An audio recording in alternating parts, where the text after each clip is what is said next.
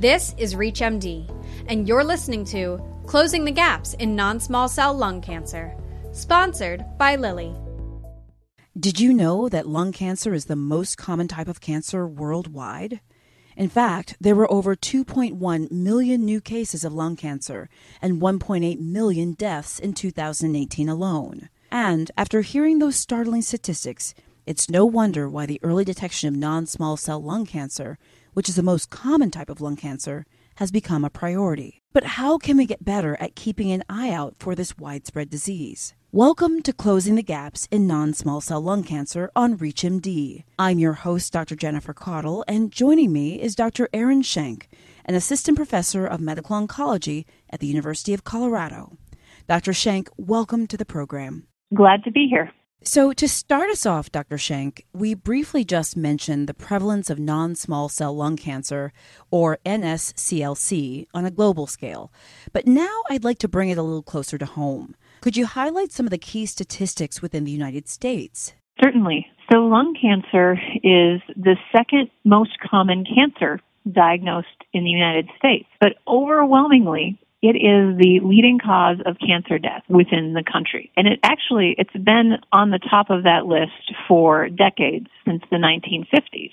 And what this means more specifically is that about 150,000 people each and every year die because of lung cancer. And that's more people per year than a combination of breast cancer, colon cancer, prostate cancer, and pancreatic cancer. So this is a huge burden in the United States. So this means lung cancer is the cause of death for more people in the United States than breast cancer, colon cancer, prostate cancer, and pancreatic cancer combined. It's a huge burden in the United States. Thank you for that information. You know, now that we have a much better idea of just how prevalent non small cell lung cancer is, what risk factors should we be aware of? And are any of these risk factors within our patient's control? There are a number of well known risk factors for lung cancer, and I would be remiss to not state immediately and emphatically that lung cancer is often driven by smoking or smoking history.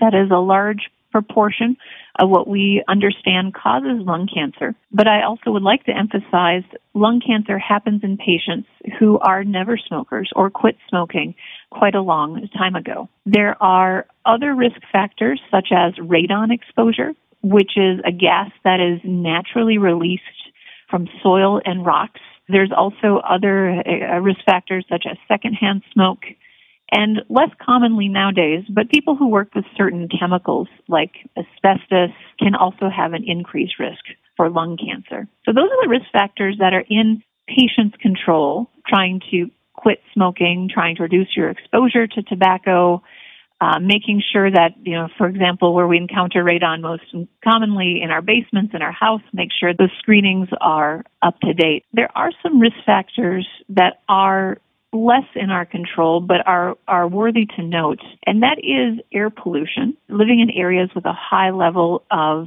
pollution, smog, that can increase risk all people uh, and their risk for lung cancer, regardless of if they smoke or not. And also sometimes patients who've had um, different treatments in the past for other cancers. So, for example, if, if a person has had breast cancer in the past and also required radiation, that can increase their risk of lung cancer. Very helpful information. And keeping these risk factors in mind, are there any other tools or strategies that we can use to ensure that non small cell lung cancer is detected earlier?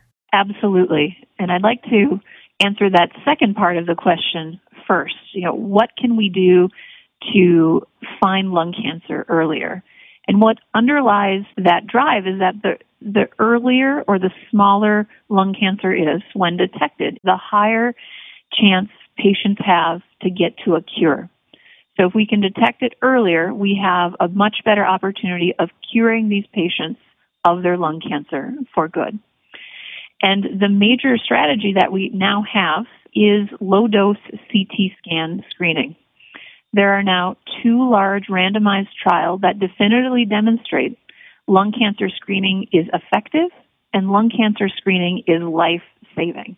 These are great studies that really inform how we should, you know, look at our populations of patients we take care of because in the past, People have tried screening methods such as chest x ray, which is not effective, or sputum samples, which are not effective. And now we have an effective means of screening with low dose CT scans. So, you know, earlier we touched upon how physicians can get patients with non small cell lung cancer to treatment faster. But in your experience, Dr. Schenk, you know, what are some common barriers that may really keep physicians from doing so? And do you have any recommendations on how we can overcome these barriers? So, some of the barriers to implementing low dose CT scan screening can sort of be uh, systemic barriers that you encounter and also some, some patient barriers. So, for example, in order for Medicare and Medicaid to reimburse for the CT screening, uh, you have to have a face to face encounter talking about the pros and cons of the lung cancer screening. And also, you need to refer them to a, a radiology center or have access to radiologists who are able to perform the necessary uh, algorithms and readouts to say, you know, does this patient have a nodule that's risky or where on the risk scale does it land in order to get reimbursement? And with those systemic issues at play, sometimes it's a challenge to convince patients to go through uh, screening for lung cancer. I think sometimes patients feel very guilty for smoking or having a smoking history, but that shouldn't prevent them from, you know, making positive changes going forward. That shouldn't keep them from potentially life-saving interventions. And so I would I, I would encourage um, people trying to discuss lung cancer screening with smokers or former smokers to present it as an opportunity to to do right for themselves and their health. The scans themselves are quite effective, and what I mean by that is that the technology and the sort of the algorithms for analyzing nodules or other things that might be found in the CT scans have become quite sophisticated. So they're usually pretty good at detecting whether or not there's something that needs to be followed or whether or not there's something that needs to be biopsied or whether or not there's something that is benign or not a lung cancer.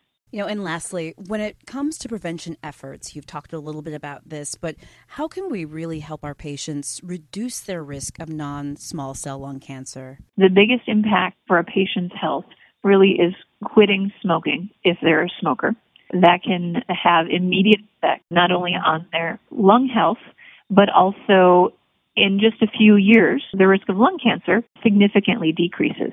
Now, it never becomes what it is for never smokers, but you can have a major impact in a few years on your risk of lung cancer. So that would be number one. And then number two, it would just be advocating for your patients and your patients' health to, you know, encourage them to consider a low dose CT scan, but also try to eliminate some of the systemic barriers that might be in the way where you practice that could prevent patients from getting the scans that they need. Well, it's really a great way to round out our discussion on the various factors that can impact our approach to treating patients with non small cell lung cancer. I'd really like to thank uh, Dr. Erin Schenk for joining me today. Dr. Schenk, it was great having you on the program. Thanks for having me. I'm your host, Dr. Jennifer Caudle, and thanks for listening. The preceding program was sponsored by Lilly. Content for this series is produced and controlled by ReachMD. This series is intended for healthcare professionals only. To revisit any part of this discussion and to access other episodes in this series, visit reachmd.com/nsclc. Thank you for listening to ReachMD. Be part of the knowledge.